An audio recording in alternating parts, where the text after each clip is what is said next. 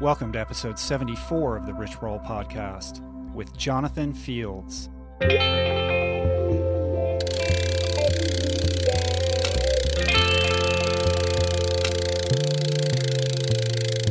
The Rich Roll Podcast. Hey, everybody, welcome to the show. I'm Rich Roll. I am your host. Welcome to the podcast, or the RRP, as I like to call it. Each week, I bring to you the best, most forward thinking, paradigm busting minds in health, fitness, wellness, diet, nutrition, spirituality, creativity, entrepreneurship. And when thinking about my guests, my primary focus is on people and personalities who are pushing boundaries, people that are living extraordinary lives, people that are thinking different, blazing their own path, questioning authority, living large, people that are living on their own terms, in, in service not just to themselves, but really devoted to something greater than themselves, outside themselves, devoted to helping other people, to inspiring people, and putting out a message uh, on how to raise the bar on what is possible in your own life. And I deliver these conversations with the intention of providing you with a toolbox of information and motivation and inspiration to help you take your life to the next level. Uh, and the goal is pure and simple it's just to help you discover, unlock, and unleash your best, most authentic self. That's it, that's the goal. And uh, before we get into today's amazing guest, uh, I wanted to talk about one little thing. It's it's not an ad, so please don't fast forward through this. Um, no ads up front today, uh, or maybe ever. Um, I might be done with that. Anyway, uh, I want to thank everybody who took a moment to read a blog post article that I posted on my site the other day, and it was called "Why You Should Stop Life Hacking and Invest in the Journey." And I have to say, wow, you know, that one really struck a chord. Within 24 hours of posting that piece, it became the most read piece of writing I've ever published on my site. And, you know, thank you, you guys who took a moment to read it and for all the great comments. And if you haven't seen it yet, just go to my site, richroll.com, and you can you can check it out and read it there on the blog. Um, and I wrote it because I've been thinking a lot lately about self improvement and how to be your best self. And after interviewing Casey Neistat the other week, uh, thanks everybody who who listened to that one. That was a great episode. People seem to really enjoy it.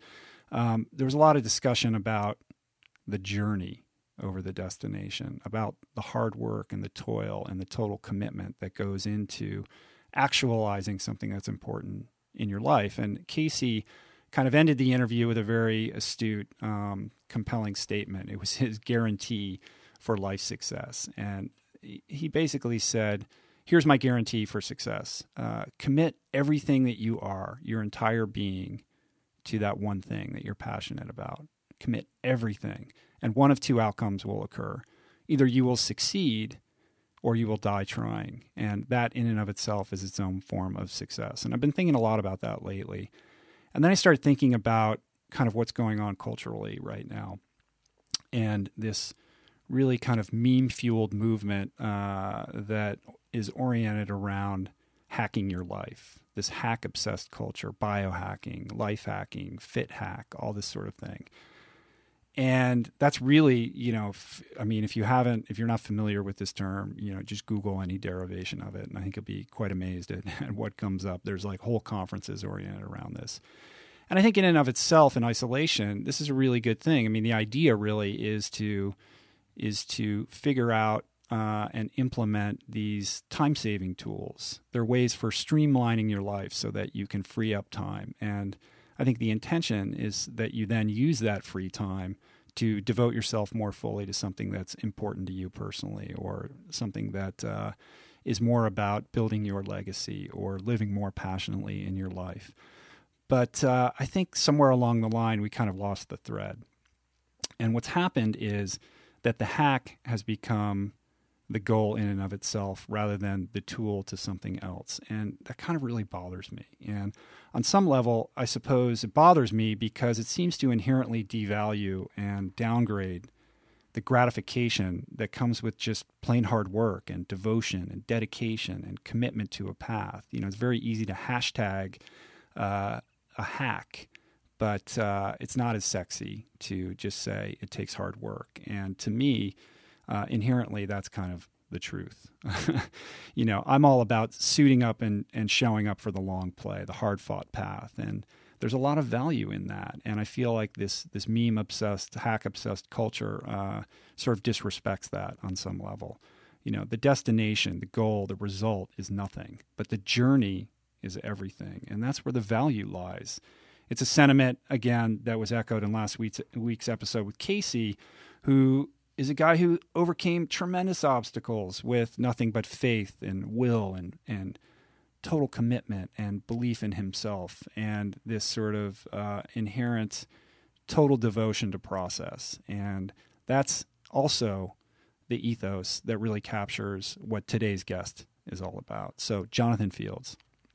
Jonathan's a guy who I've been following with great enthusiasm for a number of years right now. And on, in many ways, he's a guy I can really relate to. He's a guy who decided to leave the kind of gilded, protective hallways of the corporate law firm life and, and really risked everything in search of a life path of greater personal meaning for himself and for, for other people as well he's a guy who is on a he's really on a mission to humanize and empower the process of creation to help individuals and organizations leverage disruption to conceive and build better solutions better businesses better art and lives with more joy and less effort. Uh, like me he's a dad he's a husband he's a serial entrepreneur he's an award-winning author he's a he's a in demand speaker and an A list blogger. You should definitely go to his website, jonathanfields.com, and, and read some of his writings. They're, they always improve my day. Uh, and he's really a mindful innovator uh, and a strategist. And mindfulness is really the touchstone. And that's what we're going to talk about today. And this is a guy who he's all over the place. I mean, he's been profiled in the New York Times, the Wall Street Journal, Fast Company, Entrepreneur, Forbes.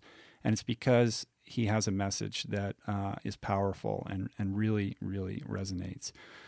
His latest book is called Uncertainty Turning Fear and Doubt into Fuel for Brilliance, and it was one of the top personal development books of 2011. And uh, his first book was called Career Renegade. It came out a number of years ago. And that book was really instrumental in empowering me to change my life um, when I was at a crossroads many years ago. It was one of the top 10 small business books uh, and, you know, a bestseller and all that kind of stuff.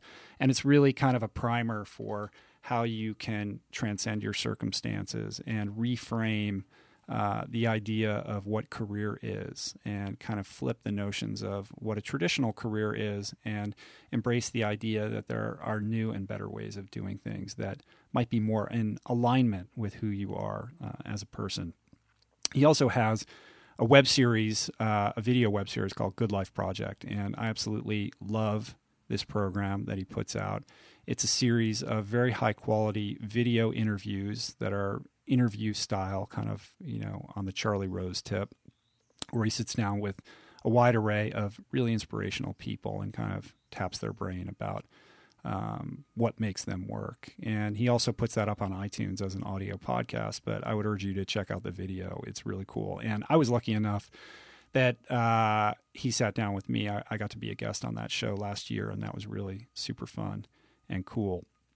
Um, so, Jonathan was kind enough to sit down with me when I was in New York a couple weeks ago, and uh, he's a guy who who really uh, understands the value of the journey over the life hack, and that's why I think it was important to post this interview this week uh, to kind of create a consistent thread with what I'm writing on my site and the kind of interviews that I'm offering you. So, anyway, without further ado, I'm really proud and excited to share this amazing conversation with uh, somebody who has been very personally inspiring to me with you today. So, without further ado, ladies and gentlemen, Jonathan Fields.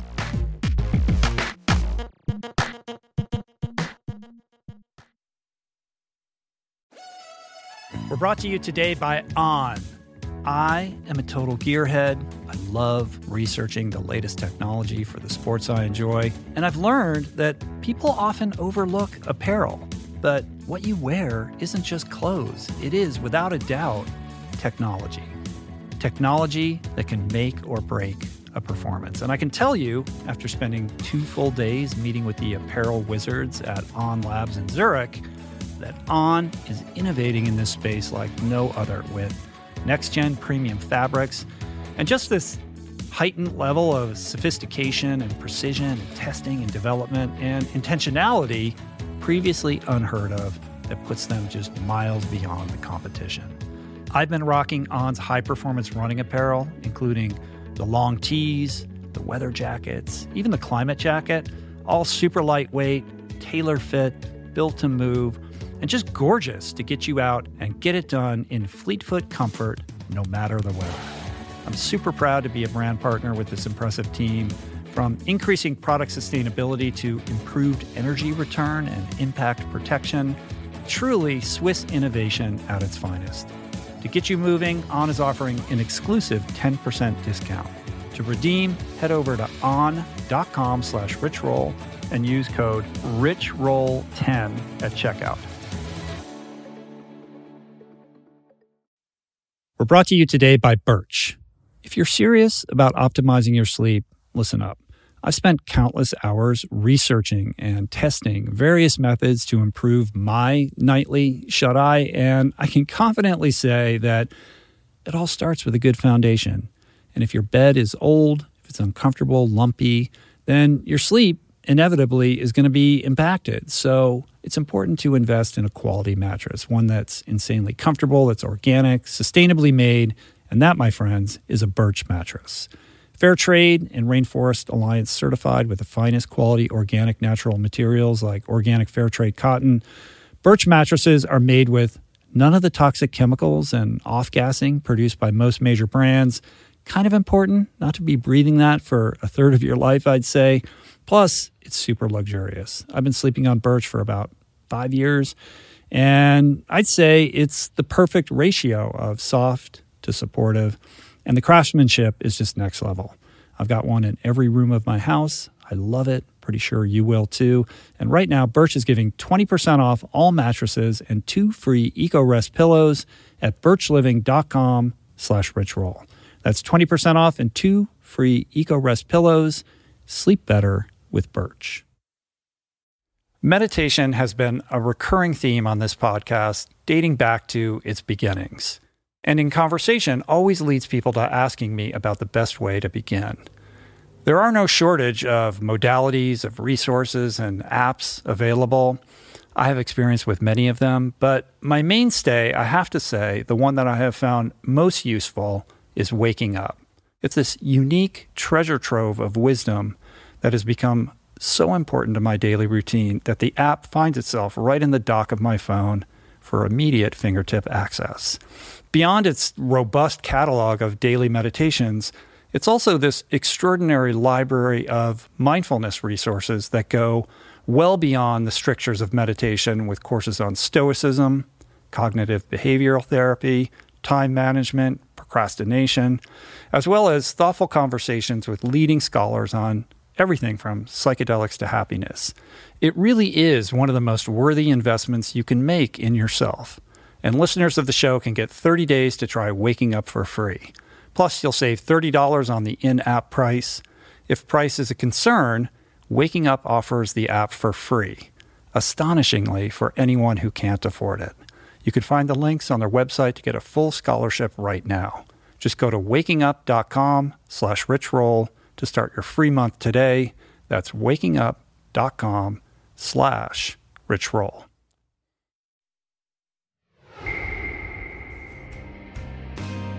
And I was trying to think of how to approach speaking to you and, and kind of thinking of what comes to mind when I think of who you are and what you do. And the kind of recurring theme, if I had to encapsulate it in one word, I think would be mindfulness. Mm. It seems to be the uh, the undercurrent of everything that you do and are about. Is that fair to say?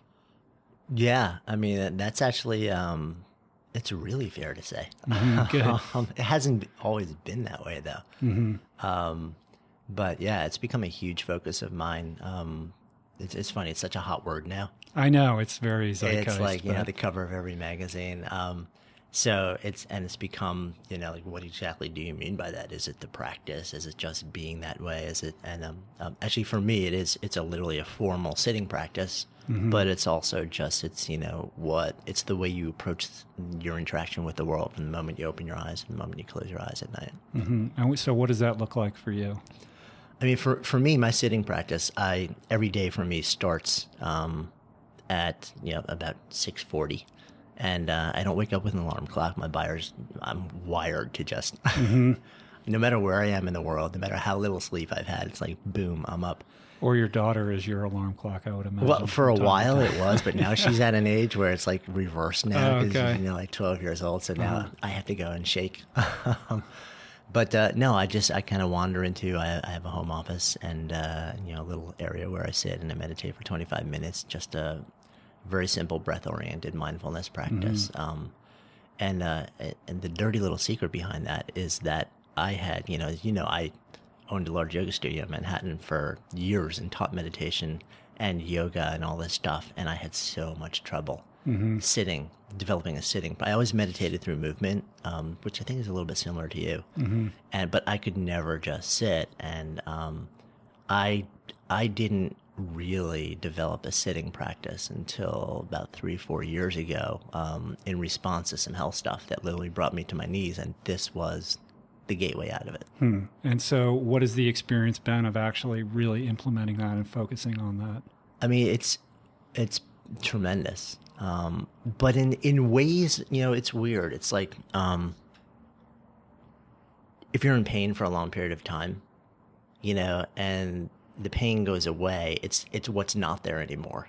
That sometimes you don't really think about that, be, but that becomes the most transformative element of an experience. So, um, you know, it's the response that's not there anymore to stressors or it's not that it's not there, but it's it's that you process it so much differently. So you know, I'm an entrepreneur. I'm a creative person. I'm constantly creating new stuff, which means that I have to spend. I live largely in you know, Joseph Campbell's abyss. Mm-hmm. Yeah, because that's the place you have to go if you want Right. to bring anything to life Right, right. Um, and you have to stay there long enough for that first wave of crap to pass, for the 2nd mm-hmm. wave of pretty good ideas, you know, to kind of like go. And then through sort of a bit of the struggle and the deeper uncertainty until the really good stuff starts to drop and you can build around that. And that's really uncomfortable. Mm-hmm. And I've still done that my whole life, but there's been a lot of blood in the water along the way. And one of the most powerful things about the mindfulness practice for me has been that I get to go to that place and there's a greater sense of ease while I'm there. I still feel it. You know, it's still visceral for me. Um, but I'm, there's just a much deeper sense of equanimity um, as I move through it. That's interesting. I mean, it's particularly informative, and inspiring for me because, as you mentioned, you know, sort of the active meditation or the moving meditation that mm. I experience when I'm out on a trail run or riding my bike or what have you. I will, there is certainly a mindfulness to that and there is a meditative benefit to that, but I think that it's still not the same thing as that discipline of sitting first when you wake up in the morning. And that is something I'm very far from mastering and need more in my life. And I have fits and starts with it. And when I mm. do it, my life is better and I'm not reactive. Isn't it so weird And, the way that and then works? why can't I continue to do this? Why? And it's not like, I mean, it's, it's, it takes much more effort to go on a long trail run than it Right. does to just sit still. And oh, yet I resist. Wait, but this. that's the mythology. It doesn't. well, I, it's the story that I tell myself. Right. Because for you, the thing that comes easy is the physicality. Mm-hmm. You know, that's like it's baked into your soul. From the time you were a kid, you were this elite endurance athlete. You know, and there were times in your life where we know that, you know, that mm-hmm. kind of got blown up. But that's the, like, for you, that's the thing where, like, that's your anchor. That's where you touch stone. You know, so, and that's the thing where when you pick it up, you know, even when you're coming back from a dark part of your life, that's the mm-hmm. stuff that comes back fairly quickly for you. And, and we expect, um, training our mind from zero to have that same pickup you know where you're returning to something that you've done for years and it's it's like wired into you even if mm-hmm. you've been away from it for a long period of time. Attention training for most people which is fundamentally like mindfulness is this interesting blend of training your attention and training your mind to drop attention simultaneously. So it's like you know just being a screen where the breeze blows through where you feel the sensation but you just let it blow through. Mm-hmm. You know and we don't train that nobody ever trains that in in um What is to be gained from that, Jonathan? only everything salvation, enlightenment. Sensei. Um, you know, and but the funny thing is, we expect ourselves to go from zero to Zen master, you know, or at least to be able to be like, what do you mean? Like I'm a grown up, I've accomplished everything in my life. You know, yeah, it takes work, but I can do it. There's nothing that hasn't really hit me back that hard. Are you telling me that I can't sit and focus my attention or just you know like let things go for five minutes or ten minutes? We we set an expectation, you know, but it, if you go back to the very early stages of your physicality, you know, you didn't learn to walk from zero to walk in a day mm-hmm. or two days or a month or 3 mm-hmm. months or five months, you know. And essentially, it's doing the same thing because it's like, you know, our attention is almost at an infantile level. And you might even argue that with the way that we're being trained through technology now, we're, whatever attention that we were mm-hmm. trained in to read as a kid it's is being progressively reversed. eroded. Yeah. Right. you know, we're being trained in shorter and shorter windows of mm-hmm. attention. So now to actually sit there and say, okay, I'm going to train that focus for a longer period of time, we're, the, our starting point is really close to 0 Um, so and also, I think we have this idea of perfection that we hold on to that is an impediment. You know, I, I can't meditate because I don't know how to do it, or the minute I start doing it, my mind wanders. So forget that. You know, whether whether it's the diet that you're trying to stick to, or the fitness program, or whatever it is, we don't give ourselves permission to fail and to and to embrace that aspect of growth. No.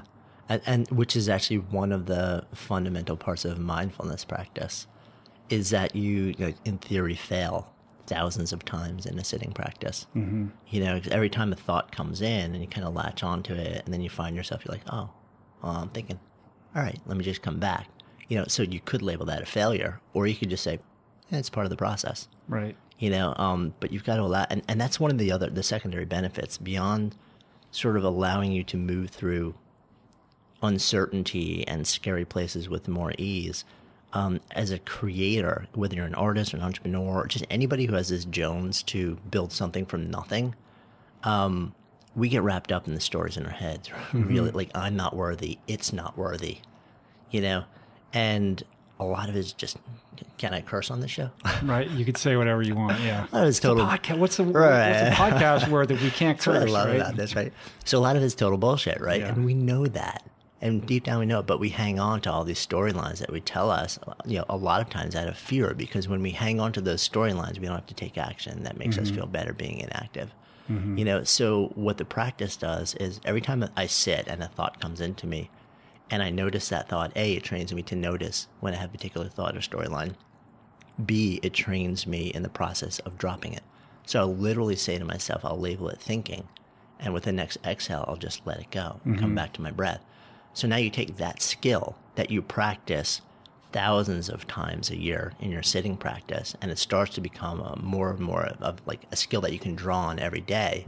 And then when you're in your endeavors, you know, whether you're preparing for a race or whether you're you know, like writing a book or building a company or body of work, um, when those voices come into your mind saying you suck, this body of work sucks, this thing that you're building sucks, you gain a much better ability to, to A, recognize that's a storyline, it's not the truth, and then B, just label it and let it go. Or, or just something as simple as having an interaction that is going left on you, and hmm. somebody says something, Exactly. something to you that it incites you, and instead of just impulsively reacting, being able to intuit what's happening, take a breath, pause, and then respond in a mindful way that might be more productive to whatever outcome it is that you're seeking. Yeah, totally. I mean, much more deliberate in the way that you respond to the world around you, which is it. Talk about, I mean, if you want an edge in business, Right. or in life, In anything. if you if you can train yourself to wait that extra heartbeat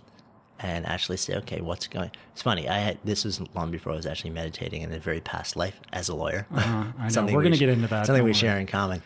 I was um I was working as a G man. I was at the SEC and I was in Chicago in a brutal winter taking depositions, and um and I found myself in a tiny cinder block room um deposing a witness, and the witness's counsel was say somebody who's very famous. Um, and I was green, you know, like I'm a year out of out of law school, and I'm going against this legend. Right.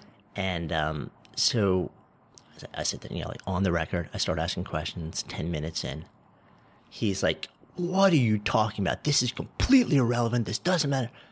And my first reaction is freak out.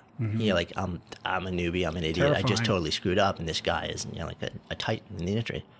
And then I don't know why I did this, but for a moment, I just kind of like my mind said, okay, hit pause, zoom the lens out. What's really happening here? Is he really angry?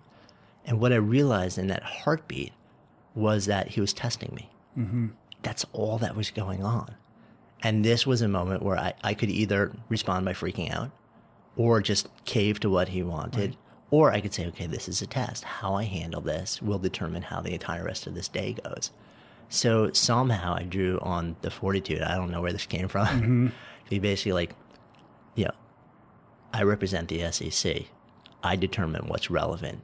If you got a problem with that, here's the phone. Let's call the judge. Mm-hmm. He sat down. Deposition continues. Right. So now he knows he he he threw that test at you. If you had caved or freaked out, then he's like, I got that guy. Yeah. So it's like Mm-hmm. the practice, the mindfulness practice allows you to tap into that so much more easily. Right. And this was years before, Yeah. you know, you've embarked on what you're doing now. And so there, that kernel was in there the whole time. Yeah. That, that little seed just needed to be fertilized a little I bit think so. further to flower now. So to bring it back to Joseph Campbell and Hmm. the power of story and the hero's journey. Let's take it back.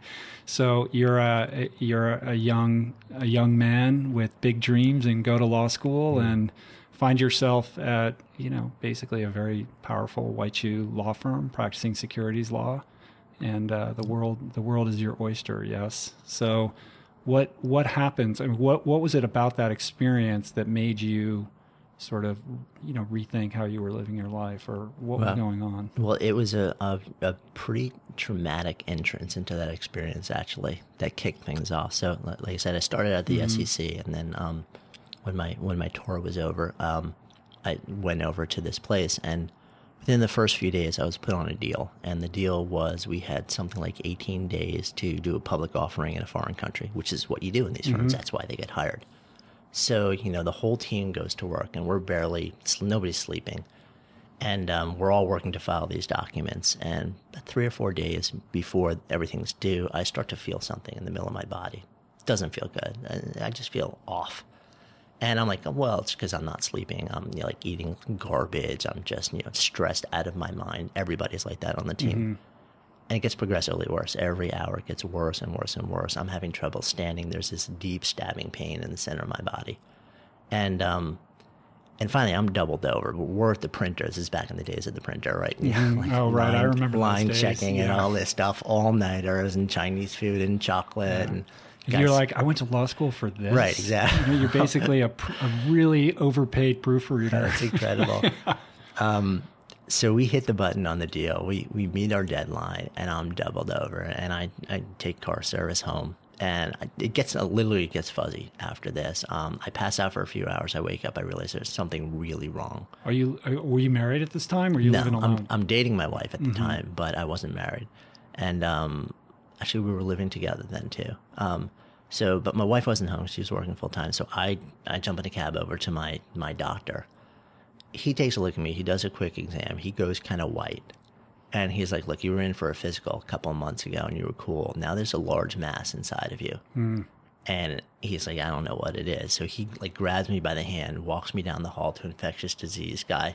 By the end of the day, I'm checked into the hospital and being prepped for surgery. And I had a huge abscess lodged sort of like in the middle of my abdomen, like a pelvic abscess. And I had apparently perforated an intestine from the outside in.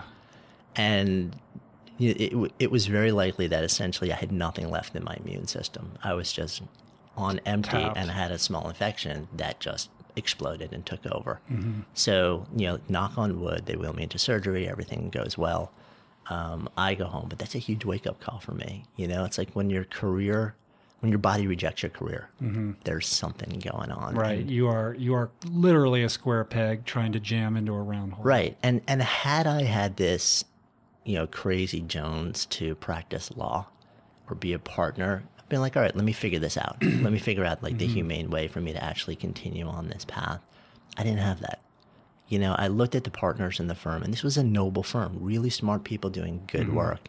I had no desire to be them. Mm-hmm. And so those sort of like that awakening and this experience led me to really realize that um, what am I working for? Mm-hmm. so I literally went back and I stayed at the firm for another probably the better part of a year. Um, but from that moment on, I pretty much knew I was on my way out, and I was just figuring out my next steps. And the the prospect of stepping out of outside of that protective cocoon is is terrifying, especially when you've spent so many years training to be that, Huh. and you've created an identity around it, and it's very secure and safe. It has the imprimatur of social approval upon it. You know, Huh. your parents and your extended family can share at the cocktail party what you do, and it's all very good. Nice You Jewish know? boy from Long Yeah, Island. This is my son, the lawyer. yeah, exactly. And and the idea of, of of stepping outside of that into a complete unknown is is terrifying, and that that gets into the subject of fear that I really want to explore with you because I think you really have an amazing take on it. Yeah, I, I mean, it, it was definitely it was definitely um, terrifying. Although, what's interesting for me when I really look back um, is that to me, practicing law was the aberration. Um, because I was a lifelong artist and entrepreneur before that. And, um, you know, I was a kid, I had my first business that I sold in college. You know, and when I was in high school, I, you know, I tried being a stock boy for a short period of time. It was a disaster, and I just like had my own businesses. Um, so, and I was an artist. You know, I was always I was painting and I was, I was selling art to make money in high school. Um, So why did you go to law school to begin with? you know, it's a really good question, and I've racked my brain to try and figure this out. Um, there, it's kind of like there are a couple of funny experiences. So, almost at the last minute, there was um, it was really close between physical therapy school and law school because I'm also I've always been fascinated with the way the body works, and um, and I, I just I was I was really trying to figure out what to do, and part of the decision was that because I was so involved in my own venture during college, I basically didn't ever go to class. And I didn't do that well in college. How I got into the law school I got into, I have no idea. Um, and I was really curious what I was capable of on an intellectual level. And I knew that law school, even if I didn't practice, would prepare me with a set of skills. At least I thought it would give me a way to think and a way to speak and a way to sort of like move in the business world. Well, I think it does that. It does. Yeah. Yeah, it totally does. Um, in a way that where like no matter what I did, it would be useful to me. And so I kind of went on a mission. You know, like my goal was to do really well in school, and knock on wood, I yeah, I, I was fortunate I did. Um, and but it was it was a big aberration for me, and um, you know, I figured maybe I'll practice law, and, and I did because I was like, oh, let me see what this is about. But it was never for me about like I, I feel it in my bones. I want to be a lawyer. I'm called to do it. this, and um, it's funny because I came out of you know I had two grandparents that were noble lawyers. You know, that both Uh-huh. both grandfathers were you know full Loved it, long. Mm-hmm. careers. Yeah, you know, courtroom lawyers, trial lawyers, Right. and, and I was just not wired for it. Mm-hmm. You know, and I, and I and the um the the the business side of the practice also as there's a, a huge amount of waste and a huge amount of posturing and a huge amount of argument that goes into the practice and that Mm-hmm. Well, and it's not a it's not a an industry that thrives on efficiency. It's when not. When you're billing by the hour, Right. um, and and there's this massive disincentive there, right? And like you're never going to go out and say like people are deliberately defrauding clients or anything like that, but you, you just there's a culture that I think grew up over decades, Mm-hmm. you know, where there's just and that changed profoundly in the last 10 years. Yeah. It's not the same anymore. But which I think it's a good thing um, that that's changed. There's a lot more accountability. There's a lot more like what are you actually doing? But um, and and I don't knock the profession at all. I mean, like I said, there there are plenty of lawyers doing incredible work in the world and, and operating ethically and really rising to an incredible standard and serving. But what I found was that there's um I wanted to create more directly. I also saw my clients. I was a hedge fund lawyer um, and a securities lawyer, so I I represented the people who were out there raising other people's money and then doing big stuff. Um, and I increasingly wanted to be my client. Right, I can understand that.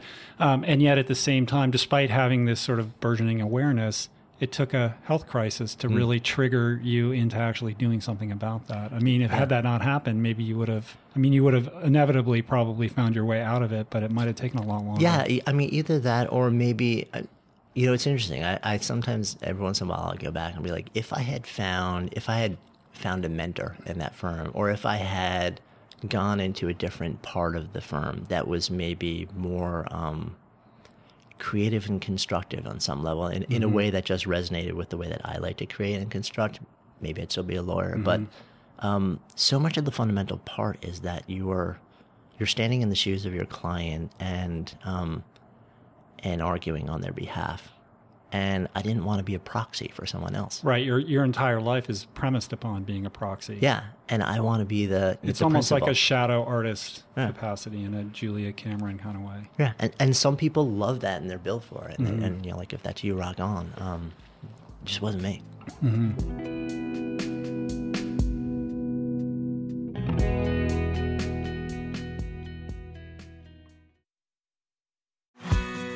We're brought to you today by Recovery.com. I've been in recovery for a long time. It's not hyperbolic to say that I owe everything good in my life to sobriety. And it all began with treatment, an experience that I had that quite literally saved my life. And in the many years since, I've in turn helped many suffering addicts and their loved ones find treatment. And with that, I know all too well just how confusing and how overwhelming and how challenging it can be to find the right place and the right level of care, especially because, unfortunately, not all treatment resources adhere to ethical practices.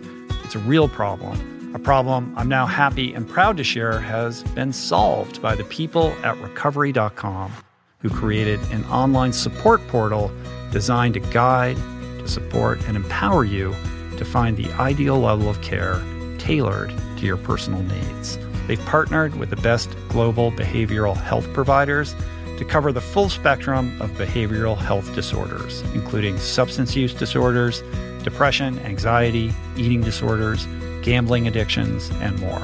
Navigating their site is simple. Search by insurance coverage, location, treatment type, you name it. Plus, you can read reviews from former patients to help you decide. Whether you're a busy exec, a parent of a struggling teen, or battling addiction yourself, I feel you. I empathize with you. I really do. And they have treatment options for you. Life in recovery is wonderful, and recovery.com is your partner in starting that journey. When you or a loved one need help, go to recovery.com and take the first step towards recovery. To find the best treatment option for you or a loved one, again, go to recovery.com. What is the meaning of life? What happens when we die? What is our purpose here? If, like me, you ponder these delicious existential questions, I have got just the thing for you.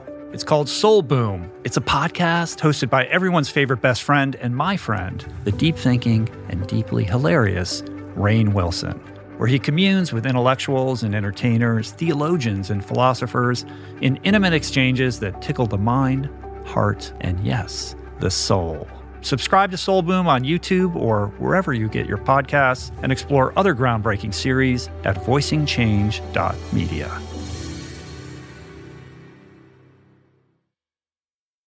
You are listening to this podcast because you care about improving your health and your well being.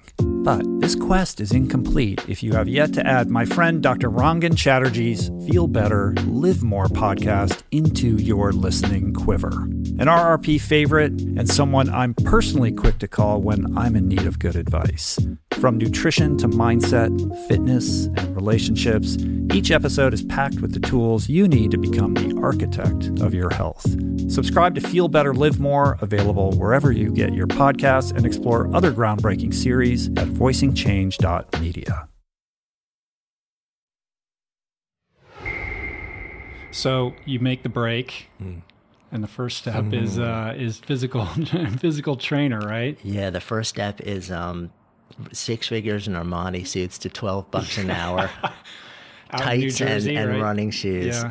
Um, yeah, well, it actually was first. It was a, a little studio on the Upper East Side because Uh-huh. I wanted to learn the business. So there was this one studio that charged an ungodly amount of money just to say you belonged, and you know, Right. our clients were celebrities and socialites Uh-huh. and captains of industry. And but I wanted to learn the. This was a model that I knew was working phenomenally well as a business. And I wanted to learn the industry from the bottom up. So I could have gone and found my you know a job as a mm-hmm. manager somewhere, or something. But I, I want to know this the, the the social dynamic at the most basic level of service, so I can understand what's wrong with it, and then figure out how to build it better. So you're already thinking like an entrepreneur. Yeah, I beginning. can't not think Yeah, like yeah. that. you know, I look around. It's so funny. People say to me, they're like, "Oh, you know, there's nothing I'm passionate about. There's no like, can't figure out what to do." And I'm just like, "Oh man, I Look can't." around, open your eyes. Right. You know, it's like you, if you literally just sit and observe, you know, there is so much possibility everywhere that you like. Even the deepest of the doldrums, 2008, 2009, 2010, you know, there were millions of people in pain in this country, and I get that. But there were millions of other people salivating at the mm-hmm. possibility that was being unlocked with that mass disruption. I mean, there's no such thing as disruption without possibility. Mm-hmm. It doesn't exist. So if you find yourself in a state of disruption, your job becomes how do I find the possibility? Because mm-hmm. it is always there. So, from personal trainer Yeah, so- to so I yoga start- studio. Yeah, so so I I stayed there for about six months and then opened my own facility after that, which was the one out in New Jersey, and um, and we built that and grew pretty quickly, and um, and I had a partner in that, and then after about two and a half years, I was really yearning to be back in the city and and do something a little bit different. So um, I sold my interest in that company, and um, was living in Hell's Kitchen, married, three month old baby, and. Uh, just walked by a place where I just saw. I mean, this was like a second story, um, 115 year old building on 9th Avenue in Hell's Kitchen, and um, and there was a picture window. Like the whole front of the building was just glass. And I looked up. I'm like, oh, I wonder if that's as cool inside as it is outside. There's a for rent sign, so I, you know, I go upstairs, check it out, and it's like a burned out crack den inside. it's horrible, but you know, it's got good bones. So, um, so my wife comes, we take a look at it. I'm like, huh. And I had been exploring yoga as a business around then too, because um, I sort of started to develop my own practice a bit. And um, again, I saw this, I saw a gap. It's like some people, it's a movie, I see dead people. I see gaps. I see, I see needs that aren't filled everywhere I look. And what I saw was that people coming out of my background from that world, you know, 30, 40, 50 something year old, unfit, sedentary, um, walking into a, a, one of the other studios that was around New York City back then, terrifying. Terrifying. Most people feel that way in big box gyms too, but in a yoga studio, it's amped to another level because it's dark. There's weird music. There's incense. You, you're barefoot. You're unstretchy. Um, Yeah, it's not it's not accessible for the average It's not. dude, especially. Yeah, and you know, it's way I mean, now it's now. it's a little yeah. Yeah. it's different now, but like back this was I mean, 2001. Right, right. I mean, that's around the time when I started exploring it Yeah. too. And I would go primarily initially because there were more beautiful women in a small square Right, 'cause it was footage space than anywhere else. Yeah.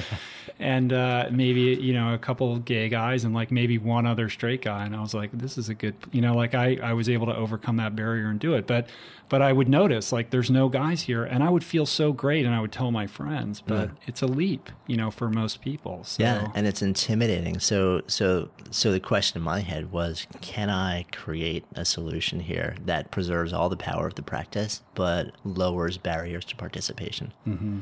So, um, in the beginning, we actually stripped a lot of the spirituality out of it, um, and we stripped a lot of the the sort of like the the setting type of thing. So we didn't burn incense. And Why didn't I burn incense? Because I know that eighty percent of the women, the people back then at least, were female, and that women have a much higher likelihood of migraines, and that a lot of women have scent triggered migraines. And so that there were a, a you know a segment of women who were avoiding yoga studios because of the incense. Um, so I wanted this to be a haven. You know, we stripped out chanting in the beginning because a lot of people were terrified of that. They had no, it's like, what is this, a cult? right. Of course, it is a cult. We know that now. um, so it was a very sanitized version in the beginning. And we, it's, what's funny is over time, we actually kind of reclaimed a lot of that, you know, as we moved our community back into it. But um, when we started out, it was very modern, kind of like, uh, you know, like a Japanese uh, simple style place, um, but nicely designed. And um, and the day we opened, uh, or the week we opened, there was a there was an article about us in the Village Voice. Was back then was you know like the cool hot newspaper in New York, and the headline on the article, I still remember this, was um, Yuppie Yoga comes to New York. Mm-hmm. And I'm like, oh man, Wow. Yuppie Yoga. That night, the door flies open and there's you know like a dozen women. Like, is this a Yuppie Yoga place? and I'm like, well, yes, yes, it is.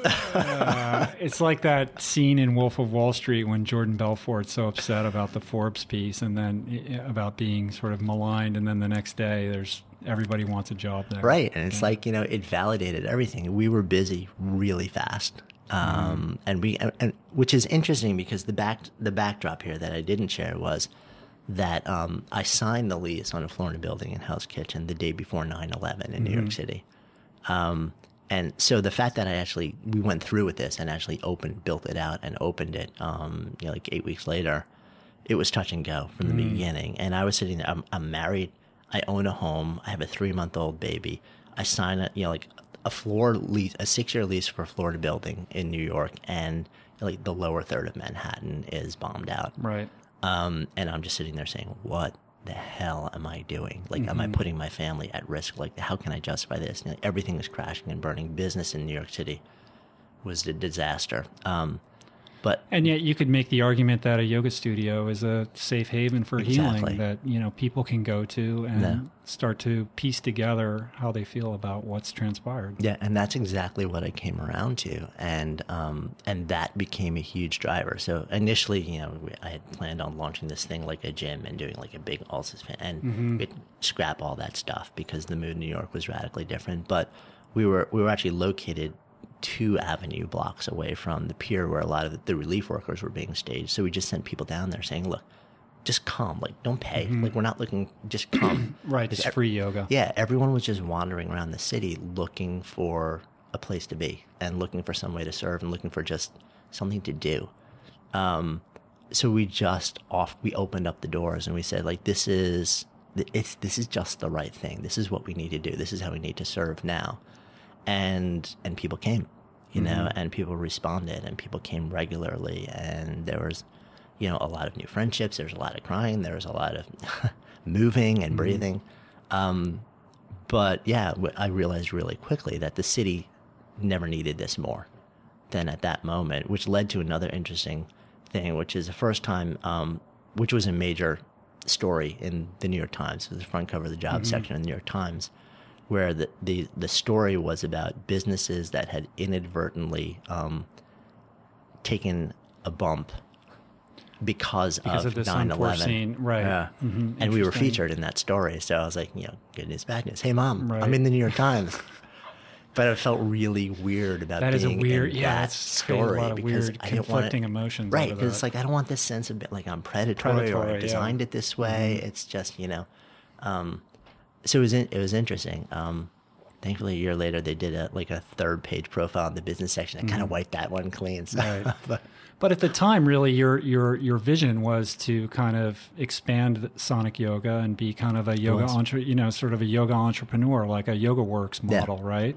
Yeah, And so I mean- where did that kind of where did you start to change your mind about that direction? Yeah. So we actually went through the entire franchise process. Um, and I, you know, hired a franchise lawyer, filed, and which is an incredibly complicated and expensive process, but by the way. Um, and the goal was to see if we could actually roll out the first like national kind of like very standardized yoga franchise. And we actually we we did two test franchises um, kind of like friends and family to just kind of see how it would work and also see how I felt about scaling this model in this way. And what I realized pretty quickly was that I didn't like doing it. Um, it was it's it's not the easiest model to scale. I mean, the only one who I know who's done it really, really, really effectively and really well um, is Core Power Yoga out of Colorado. Um, they've and they're and it's very, very systematic. I mean, very everything is dialed in and systematized and and on, on a very high level. Right, just plug Um, and play. Yeah, and then there's there's Bikram, um, which is interesting. That's a whole in other own sticky right, wicket. right? Um.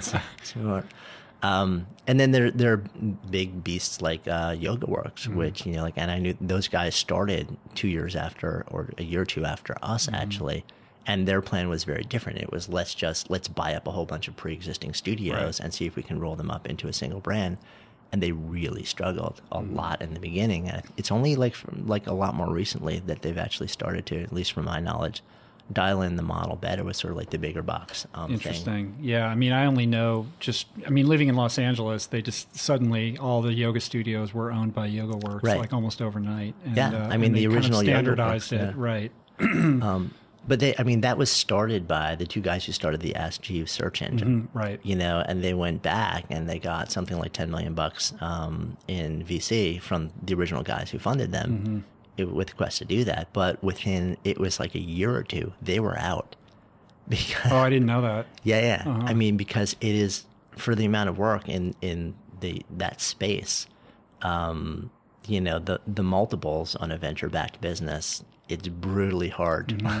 to actually recoup that or sell, you know, because if you're venture backed, at some point the assumption is you're exiting Right. you know, and you hopefully exiting at a very large multiple.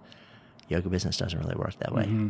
Mm-hmm. So they got out soon. And so you're starting to have this realization. And I think, like, you know, at the same time that I said, you know, you have this sort of intuitive mindfulness aspect to your nature, there's this natural born educator or teacher mm. or, you know, somebody who wants to extend the hand and help guide people, which I think is yoga is, is about, you know, at its core. And maybe that's what drew you to some aspect of being in that business. But the franchise, th- that aspect of the business is very divorced from that, right? It, So- it is, yeah. So eventually, we I ended up just folding that Mm-hmm. whole thing. I learned a lot of lessons. I lost a lot of money.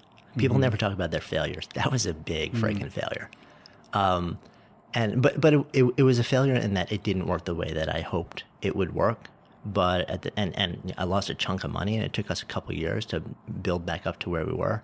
But it was also tremendous growth experience for me. I mean, I learned about systemization and all these different things on a whole different. I learned about the franchise system. I learned. I you know did a deep analysis of who else was out there, um, and I learned. I knew this, but it smacked me back to the importance of focusing on your core business mm-hmm. and not sacrificing that in the name of rapid growth or scaling. And that is one of the single biggest mistakes that I see entrepreneurs making across the board now. just leaping too soon, trying to expand too quickly. Yeah, or, or trying to mm-hmm. expand something that really shouldn't be expanded. Mm-hmm. And so, where does that leave you in terms of what you're going to be doing next? So, you know, from there, I came back to the core business and we kind of doubled down and we started to grow again and did really nicely. But um, my, my entrepreneurial ADD eventually takes me in different It creeps directions. back up. Yeah, you know, we had, we started a media division that kept me interested for a while. We were putting out DVDs and stuff like that, and how that got started is a whole nother story. But um, that I won't go there actually because we have limited time. But all We'll go as long as you want. Right, quick funny That's story. up to you. Yeah. So we weren't supposed to have a media division. I was looking to bring some um, some attention to the business, and I wanted national attention. So um, I figured, well, what can I tie this to? Can I tie yoga to weight loss? Hmm. I looked around. There were a whole bunch of claims, but there was no research. So I approached the head of Adelphi University's Human Performance Lab. I said, "Hey, you want to run a study on how many calories, the metabolic cost of vinyasa yoga?" Kind of laughed at me. It's like, so I convinced him to do a pilot study just on me. So I go in there. They wire me up with, you know, like I've got a mask and bite plates and tubes coming out of me, and they're measuring my breath every six seconds. You know this process well. Yeah. But instead of on a treadmill, like I'm doing a yoga sequence with this. So Right. there are like guys on either side of me wrangling the tubes out of my way and like Uh-huh. getting knocked over. And at the end of 15 minutes, like, you know, that everyone's standing there saying, holy crap, this is yoga. Oh, wow. So that the And, uh, data's coming back in your favor. Yeah. So they're like, how quickly can we get a study together? So I brought, you know, so we got the whole thing together. I brought a whole bunch of people out to the university, ran them through the study, and then we did full graded maximal exercise that's tests cool. and lactic blood stuff, everything. Um, and then they presented at the ACSM um, annual meeting the following year. So a legit study that showed how much. But w- as soon as they said yes, I reached out to the um, fitness editors of the top fitness magazines who were all in New York and said, who wants an exclusive? So one said yes, and she actually um, convinced me and, and the study lead to be in the study. She was a subject. So um, the results come out great. And uh, I get a call from her like in the beginning of the summer, and she's like, hey, listen, yeah, we're going to run a, a little thing on um, on this. It's too bad you guys, you know, you're a small local studio. We've got like 5 million readers. This was for Self Magazine. And um, I was like, you know, funny you mentioned that. She's like, what? I said, well, you know, we got a video, um, and and it's in post production. She's like, what's it called? Like Vinyasa Heat Live. I said, well, how much? 1995. Like, where you can get it on our website. She's like, great, we'll put it in. So I hang up the phone and I look at like my the studio manager. I'm like, we got to make a video. Yeah.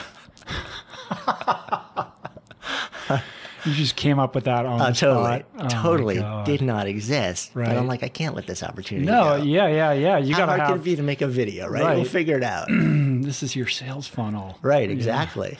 so we're like just hustling and pulling together people, and lo and behold, like a, you know, a pallet of videos drops in front of the studio in New York City in Hell's Kitchen, like a week before the magazine hits. Wow. We blow them out, and like we just started, yeah, and that starts our media division. We Mm-hmm. Release a whole bunch of additional things. Uh huh. So yeah, so you're experiencing this. I mean, a, no- a new way of affecting people in a viral way through the video. Yeah, and it lets us go beyond our immediate community. You know, that said, and and operating a lot in the online world these days too, I still have such a strong orientation towards face to face service. Um, because digital just doesn't get you there. You know, it gets you there if you're stuck somewhere in the middle of the country or somewhere else in the world where you just can't get face to face. Awesome, that's the next best thing. You know, let's go digital. But if you've got any way to access people face to face in a room, you know, look somebody in the eye, to breathe, hug, move, whatever it is, nothing that beats that. It's a lot of the reason why we do what we do with uh, Good Life Project. which we'll get to, I guess, at some Right. point Yeah, we're gonna get to that. anyway, seven years into uh, this journey at Sonic Yoga, I'm I'm restless enough. I've I've started to really um, reconnect with the love of writing, and uh, so my first book. Um, so, and I want to really just take some time and start to focus on that and focus on the next adventure. So, um, so I sell the uh, yoga center. And um, and move into the sort of like the next big phase, which is writing in the online world. And as a result of writing writing this book, which was turn, it's called uh, "Turning Fear and Doubt into Fuel for Brilliance." Right? That was was that the That's the first second book, or one. that's the second Yeah. one? What was the first one? First one called? was Career Renegade. Career Renegade. Okay. Right. And that's really kind of your story of of of accessing this more authentic version of yourself and Yeah. breaking out of this system. And Yeah, and building a career around something that's more right. meaningful. And as a result of that, you learn all this stuff about the publishing world, right? And how this stuff. works, Right. and uh, some of some of these things I've learned as a, Yeah. as a result. Um, and then you write the second book, and so you're you're picking up all of these experiences, and along the way, I think you're really tapping into this um, idea of being of service. You know, Mm-hmm. I think it's sort of that goes hand in hand with the mindfulness with you. It's like how can I be of service, and everything is about, you know, here's a need that people have, and here's how I can serve that. Hmm. Right? Yeah, I mean, I think it's funny. The original name for my blog before I just you know decided to do it with any other name was was Awake at the Wheel. Mm-hmm. And um, I think a common thread with almost everything that I do is that I like to create opportunities for people to wake up, and that probably includes me too. You know, I'm, I I don't hold myself out as a guru or a sage or anything like that. I'm a, you know I'm I'm along the path with everybody else, stumbling and fumbling, and sometimes doing better, sometimes not. But um, I was a DJ in college, and I got my first taste of the ability to take 500 people on a dance floor in a club for five hours and bring them on a transcendent journey where they, they enter in state A and they leave in state B. Mm-hmm. And that has never left me. It's what I did in a yoga class. I mean, when I taught yoga, my goal was somebody comes in in state A. I have 90 minutes to deliver them into state B and allow them to leave in a different place. You know, so how can I create opportunities for people to do that in the short term?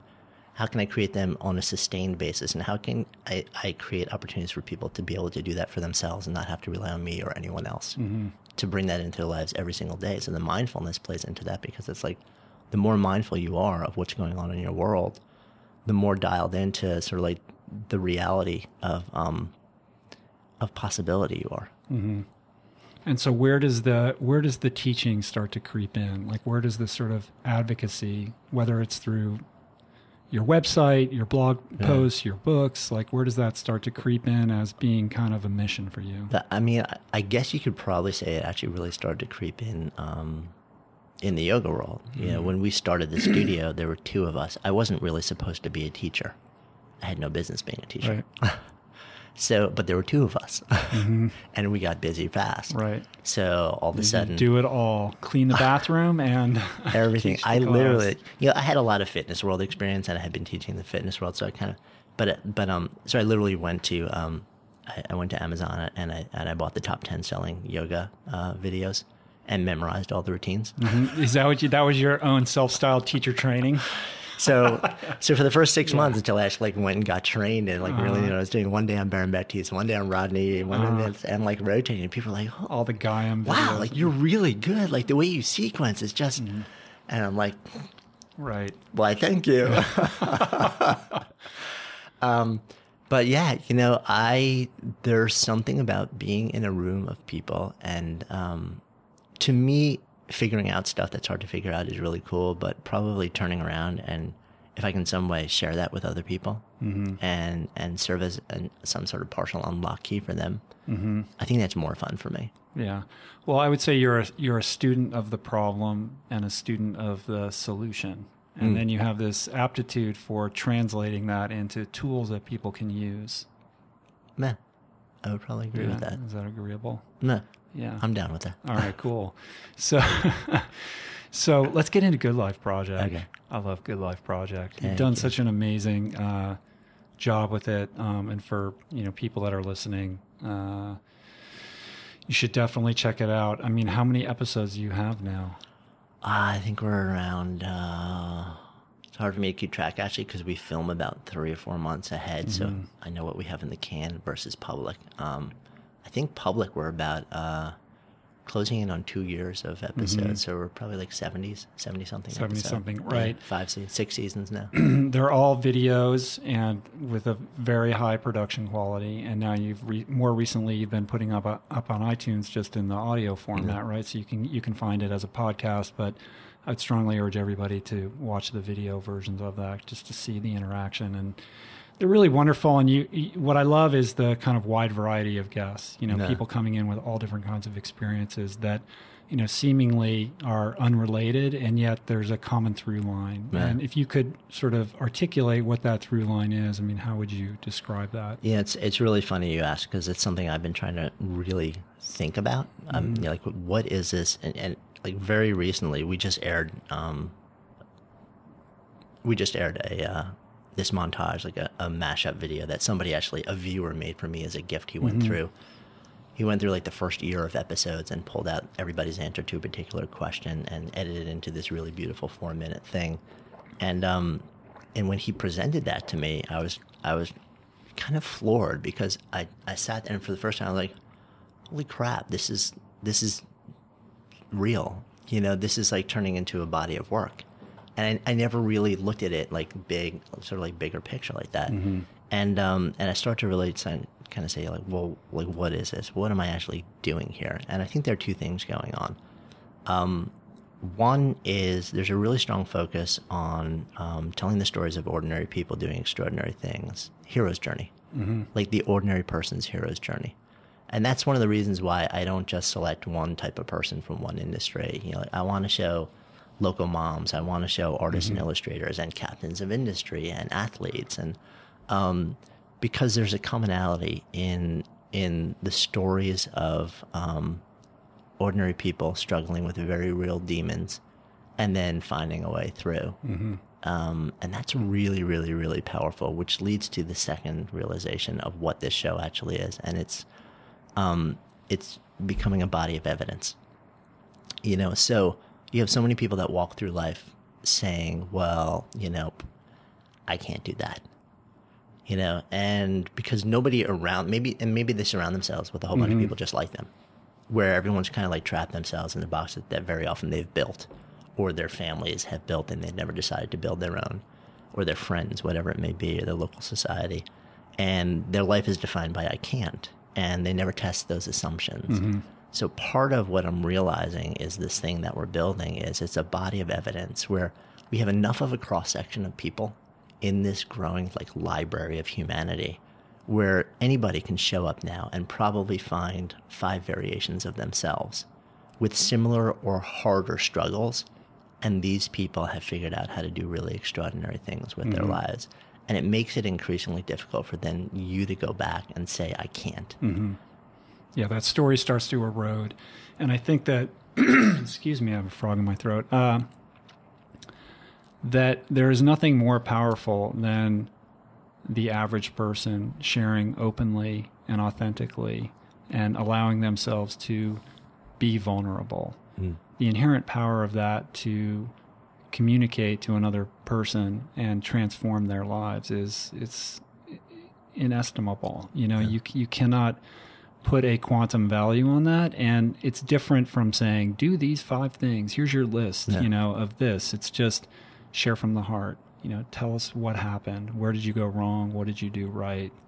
And uh, and that's I think what's really resonating with people. And I think it begs a bigger question of media in general and what we've kind of grown accustomed to as a society of the soundbite and yep. the sort of um, unreliable news story and this TMZ culture and this deep yearning and desire that's almost primal in a Joseph Campbell kind of way for that real human story, that connection. Yeah, I mean, I think a lot of people have um, have walked away from the possibility of of being the hero mm-hmm. in their own lives or in the lives of other people. Yeah, and, and hero, we don't like we're not talking about superhero thing. We're talking about ordinary person leaning into that thing that um, calls them deeply but scares them most. And and you know, like Joseph Campbell said, you know, like, you know, wherever your abyss is, there lies your treasure. Mm. And we walk away from that um, because we're terrified. We don't have mm. the hmm. tools to handle it, but also we just don't believe that the possibility really exists on the other side. Mm-hmm. You know, and and um, so we surround ourselves with people who believe that too because it makes us feel comfortable about not acting. Right, and you create a firmament around that story. Yeah, you know, and it's ordinary people, like you said. It's that's the stuff that matters most. You know, we have some higher profile people, but you know, I want to I want to tell relatable stories. Mm-hmm. Yeah, on my podcast, I mean, the the most popular episodes have been the ones that nobody's heard of. Mm. It's just a guy who you know sort of decided to course correct in a certain way, and that I think that strikes an emotional chord with people. That, that allows them to tap in and relate and find strength in that. Um, but you know, behind all of this, when we're talking about um, the power of story, for better or worse, the way that we can create a firmament around our lives using a story that doesn't necessarily serve us, um, we're in this fascinating time where we've never had more access to amazing information. Mm-hmm. You know, eh, the the Good Life Project is two keystrokes away from everybody at any given moment, and they can tap into that and yet um, we've never been more kind of in a, in a more uh, fear-based culture mm. in terms of mainstream media and the messaging that we're just inundated with throughout the day. It's like fear, fear, fear. Be very afraid. Here's what's happening around the world. You know, lock yourself in your house, and you know you're going to lose all your money or whatever it is. The implicit sort of whether it's through Madison Avenue or or elsewhere, or the people that you surround yourself with. It's very easy to become entrapped.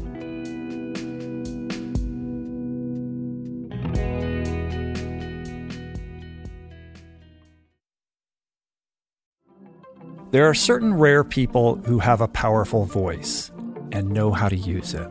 My friend Amanda de Cadenet is one such human. The podcast is called The Conversation because it is the conversation, a groundbreaking series of raw and honest exchanges on the issues that matter most mental health, sex, politics, ambition, gender roles, and more. Listen to the conversation wherever you get your podcasts and explore other groundbreaking series at voicingchange.media.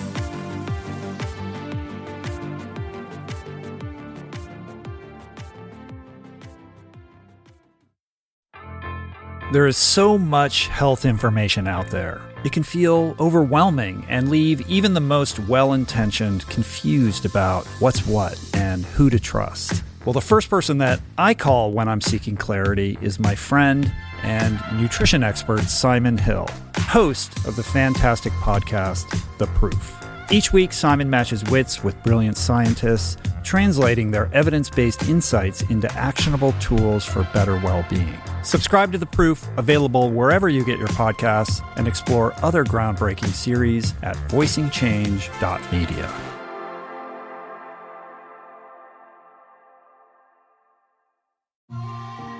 I'm super proud to announce my next venture, Voicing Change Media. This beautiful consortium of thinkers, storytellers, artists, and visionaries, all committed to fostering meaningful exchanges and sharing thought provoking content. Voicing Change Media will feature shows like The Proof with Simon Hill, Soul Boom with Rainn Wilson, Mentor Buffet with Alexi Pappas, Feel Better Live More with Dr. Rangan Chatterjee, and The Conversation with Amanda de Cadenet. You can explore this network and all its offerings at voicingchange.media.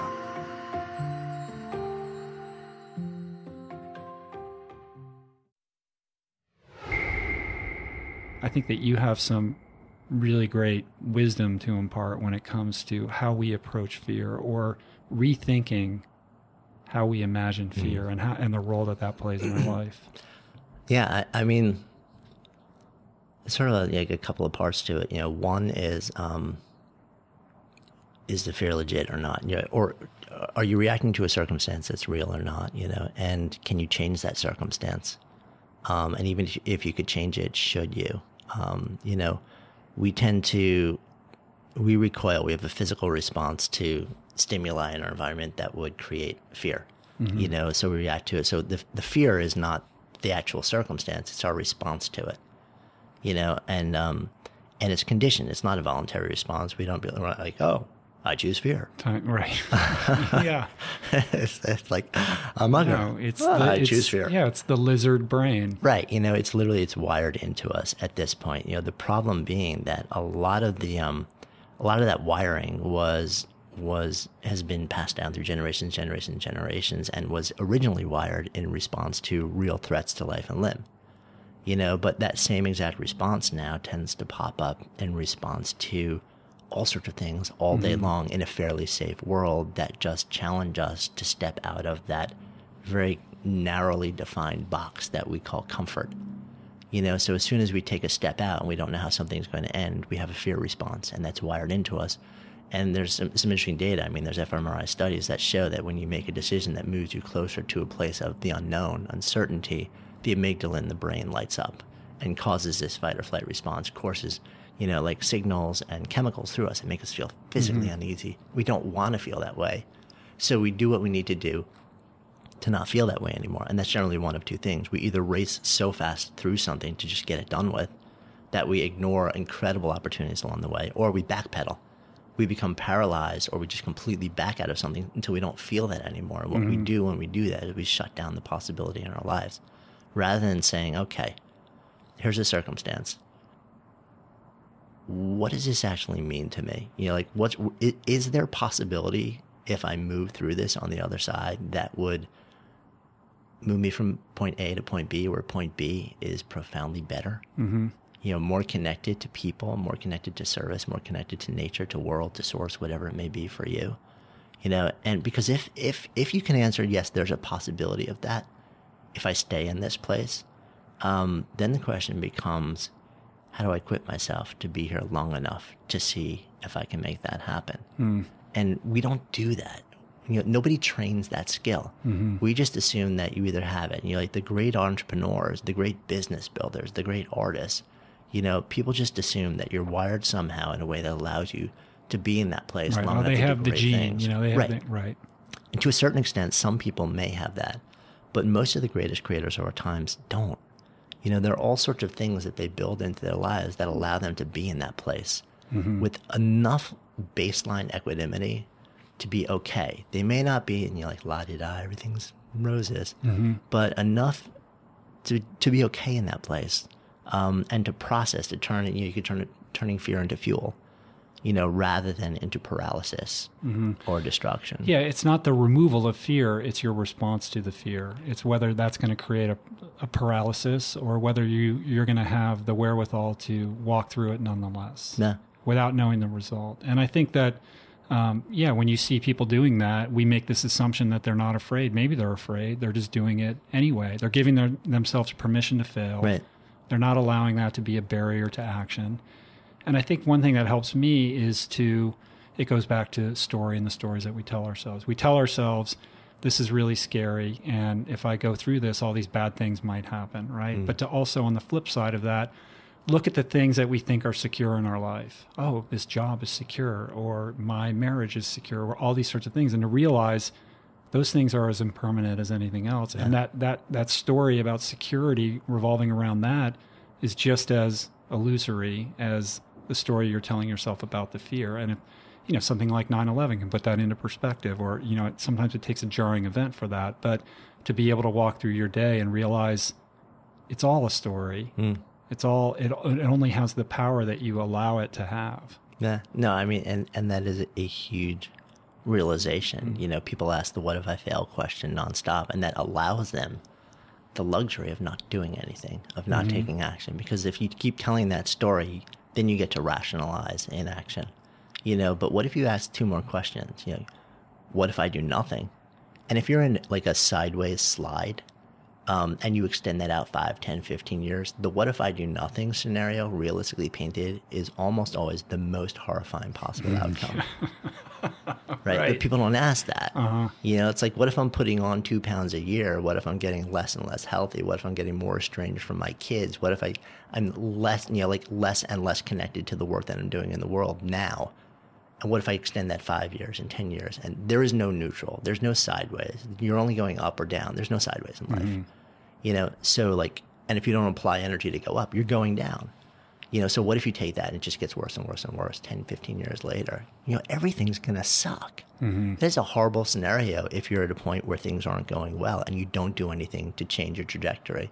You know, and then you've got to ask But it's the question. devil you know. Right, And that's what keeps people stuck. I. Exactly. A- And the other thing is that, that they don't put equal emphasis on a third question, which is what if I succeed? That's the one that gets me. Uh, That's the one I'm, I think if I'm honest, that's the one that scares me the most. it scares a lot and I think it doesn't get enough discussion. No, I totally agree. And and I, I I mean there's I think about that on a regular basis because um, I have this dual I have like split personality where I want to do really deeply meaningful work and be hyper present in the lives of my wife and daughter. Um, at the same time, I want to do something big that changes a lot of lives, you know, and um, so one of my big questions is, you know, so the question becomes, you know, like, how will, can I succeed on that level without it blowing up the things that I claim to hold dear in my life right now? And so I can't, I'm asking the question, what if I succeed on a positive way? You know, like, what will this potentially add to my life or to other people's lives? But also, you know, like, I'm also looking at that scenario and saying, can I actually build something on that scale and keep what I say hold I hold dear? And it's an important question to ask. And and but a lot of times people create doom and gloom scenarios around that too that shut mm-hmm. them down. Like you know, most people associate the doom and gloom scenario with the what if I fail.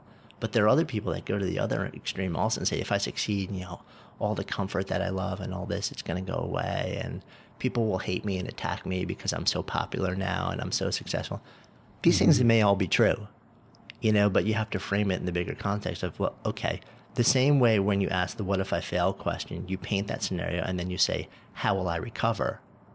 You ask the what if I succeed question, and then if there are negatives, potential negatives attached to that, well, then how will I work to resolve those? Mm-hmm. You know, and that's like, you got to go deeper into all of those questions. Yeah, and I think in terms of going deeper, all of these, this entire decision tree about whether you're going to walk through fear and, and whether you're going to be a career renegade or, or, or all of these things really have to begin and end with that inside inquiry, you know, mm-hmm. because you have to be in a place spiritually, mentally, emotionally, where you can trust your instincts to be guiding you in a proper, healthy direction for yourself. And if you're not, then then you very well may be spending a lot of energy doing the wrong thing for yourself. So it goes back to mindfulness. It goes back to um, developing a practice of getting to know who you are and and asking those hard questions and spending the time. You cannot shortcut that aspect of the journey. I don't think because if Yeah. you do, it's all gonna it all could potentially be a fool's errand, right? Yeah, no doubt. I mean, self knowledge is one of the. It's funny, you know, like in this world, yeah, you use the the phrase personal development or self help, and people are like ah shenanigans. You know, there's people trying to take my money and sell me books and courses. Um, and for some, they're probably right. Um, but the but the concept of self knowledge, no matter how you get there, the fundamental concept of do I know myself? you know that's an inquiry that very few people in western society explore but a lot of people in eastern society explore and the thing is um, how can you align your actions with your essence if you have no idea what your essence is? And I think most people don't. yeah i agree. You know and so for somebody who's listening out there who maybe maybe there's somebody listening who's in that place. I mean what what are some initial things that somebody could do to begin that process to create some inertia and energy around that Yeah, well, I mean, I think one of the initial things is actually um, some form of meditation practice or mindfulness practice because a, a big part of it is just if you still the waters enough, a lot of big stuff just bubbles through it, and you all of a sudden start to just become aware. Um, but also really starting to ask yourself, um, what matters to me? You know, like really asking yourself, um, you know, who matters to me? What matters to me? Who do I want to serve in this world and how?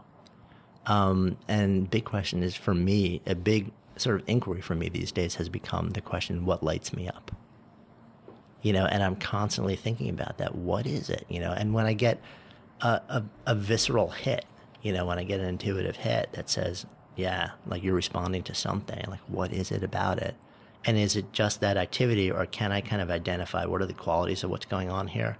Because if I, I can un- identify those underlying qualities, then I can transpose them into mm-hmm. all sorts of different situations, and I can get that same hit in 50, 100 different things. I'm not locked into this one thing, and that's where a lot of my work has been. yeah yeah yeah. Interesting. I mean i feel like you almost for me i have to get i have to protect that child inside mm. of me. I have to get into a childlike state because it, it was it was before all of you know it was before this social construct was imposed upon me you know where you dev- you have that joy and that that sort of unedited um, kind of sense of yourself that over time gets eroded or repressed just No. by nature of growing up.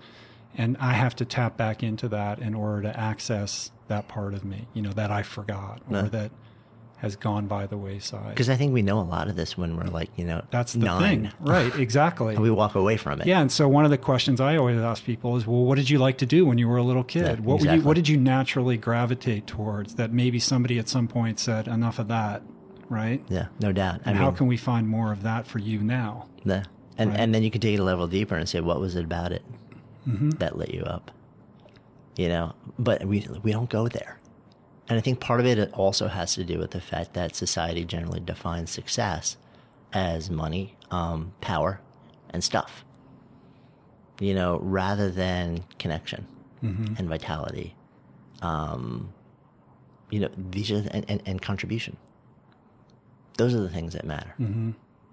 Yeah, I know that those are the things that give my life meaning and happiness and fulfillment, not in like happiness in a greeting card kind of way, but a sense of purpose and direction and groundedness. So, Yeah, no, me too. yeah. I'm, I'm not entirely there yet. Yeah. Like no. I said in the beginning, I'm, yeah, yeah, yeah. I'm Please very much a work me. in Like, process. I'm not standing on any Yeah, pedestal yeah. here with any of this. On any given day, you'll find me somewhere in, in that spectrum. Yeah, no, it's a, it's a journey, and uh, the journey is, in many ways, I, I go, I have to go three steps backward and one step forward, and that's my typical experience. And the work is in to give yourself permission to do that and to keep yourself in the game, Yeah, right? no, absolutely. Like we were saying before we went on, like think long game. Long game, right? Right. So, what is your long game? Be happy.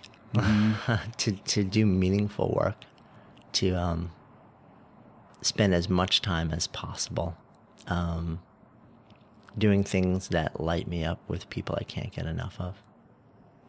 I think you're already doing that. Large chunks of the time, I Yeah. am. But like I said, still a work in progress. Right. We all are. Yeah. Well, I think that's a good place to end it. Awesome. Thanks so much for doing that. Yeah, it's been my pleasure. Thanks for Very having me on. So, uh, if people want to connect with Jonathan, the best way to do that is your website's jonathanfields.com. They can go to goodlifeproject.com. You're on Twitter at, John, at Jonathan Fields. Yep. Pretty Any- much just my name Anywhere everywhere. else? Yeah, anywhere. Those are fine. Just find- Google them, yeah. people. You'll find him. It's impossible not to. And uh, I urge all you guys to, to check him out. He's uh, he's been a great source of, of knowledge and inspiration um, in my life and in my wife's life. She says to say hello. Hey. Yeah, she's uh, she's been getting a lot out of the the program Awesome. Revolution U. So thank you for that, and uh, thanks for your time, man. Yeah, my pleasure. Thanks for having All me right. on. Peace, Lance.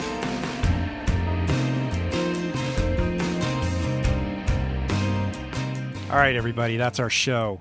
I hope you enjoyed it. I don't know about you, but to me, there's something about that guy, something about Jonathan that just makes you want to sit down and hang out with him and just listen to what he has to say. And it's so cool for me that the podcast opens up the door uh, so that I get to sit down with some of these incredible people that have been so helpful and instrumental to me in my own path and my own journey, and then share them with you. So before we close it out, a quick announcement. On a future episode, I'm going to give away five personally signed, inscribed paperbacks of Finding Ultra, my book, Finding Ultra. Uh, how do you get one? How can you win this personally signed book?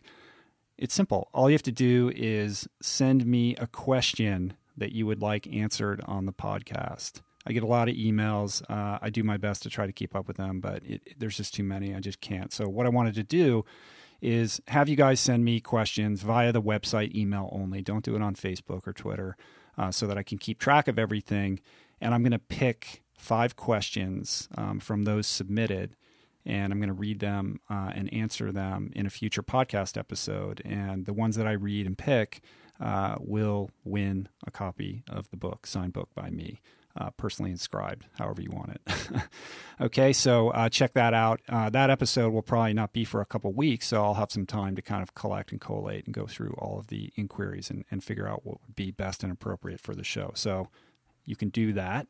Uh, a couple appearances coming up for me if you want to uh, come and see me speak.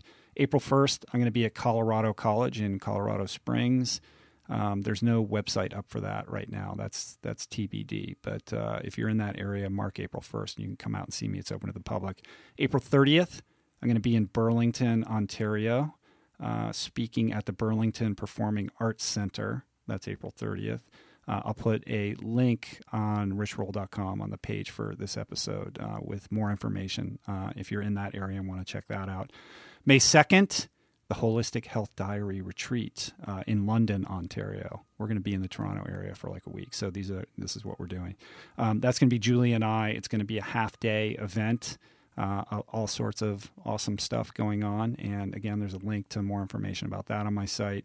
Uh, and then May 4th, I'm going to be speaking in Toronto.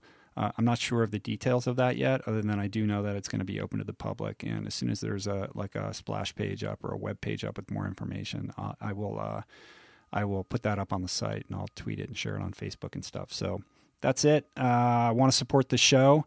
Tell a friend, man. That's it. We love all the response that we're getting, and uh, if you've been enjoying it, that's all we ask. Just tell somebody else. But if you want to go the extra mile, the best way to do that is to use the Amazon banner ad at richroll.com. It's right there on the homepage and on all the basically every podcast page, right on the right hand margin. Click that, go to Amazon, and pick up whatever it, it was that you were originally going to pick up anyway.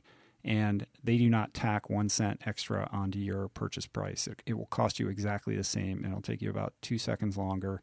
But Amazon kicks us some loose change uh, out of their massive, gigantic bank account. And that helps keep the lights on here. It helps me pay Tyler, my son, who is my podcast producer. So, again, you're supporting uh, youth and entrepreneurship uh, by supporting the show by using the Amazon banner ad. And thank you, everybody who's been doing that. If you want to even step it up beyond that, you can donate to the show one time weekly uh, subscriptions or monthly subscriptions in any dollar amount that you want. So thank you, everybody who's doing that. If you want to learn more about getting plant based, check out our ultimate guide to plant based nutrition. It's on mindbodygreen.com. You can find it right there on the homepage. Three and a half hours of streaming video, online community, uh, downloadable tools, recipes, shopping list, all kinds of great stuff there. And we're really proud of that. Uh, and people seem to be really enjoying it. So you can check that out, whether you're a long-time plant-based person or somebody who's just plant curious and trying to figure out how you're going to sort of embark on this new journey and do it in a sustainable way um, that's where i would send you and a lot of the questions that i get asked online are answered in that program so um, you can check that out uh, also, you can go to richroll.com for all your plant power revolution provisions. We got awesome t shirts up there. We got a couple nutritional supplement products, and we're going to be building out our garment line. And uh, we're going to be offering uh, some new products, some new nutritional supplement products, and some garments. We're working on a cycling kit. We got all kinds of good stuff in the pipeline. But for now, we got a couple cool t shirts up there and some other good stuff. So check that out. And as always, uh, you can like me on Facebook. Uh, I'm on Twitter at, at Rich Roll. I'm on Instagram, which I love, at, at Rich Roll, YouTube, Rich Roll 66 and again, just tell a friend. That's it. All right. So that's it. I'm going to be on a boat next week. I'm speaking on the holistic holiday. What is it? The, the vegan cruise, the holistic holiday at sea. Uh, so I'm going to be sailing around the Caribbean. Uh, hopefully there's Wi-Fi. I think there is, so I can stay connected with all of you guys. Um, but have a great week, everybody, and I'll be back back next week with another awesome guest for you. So I'm out of here. Thanks, you guys. Peace. Plants.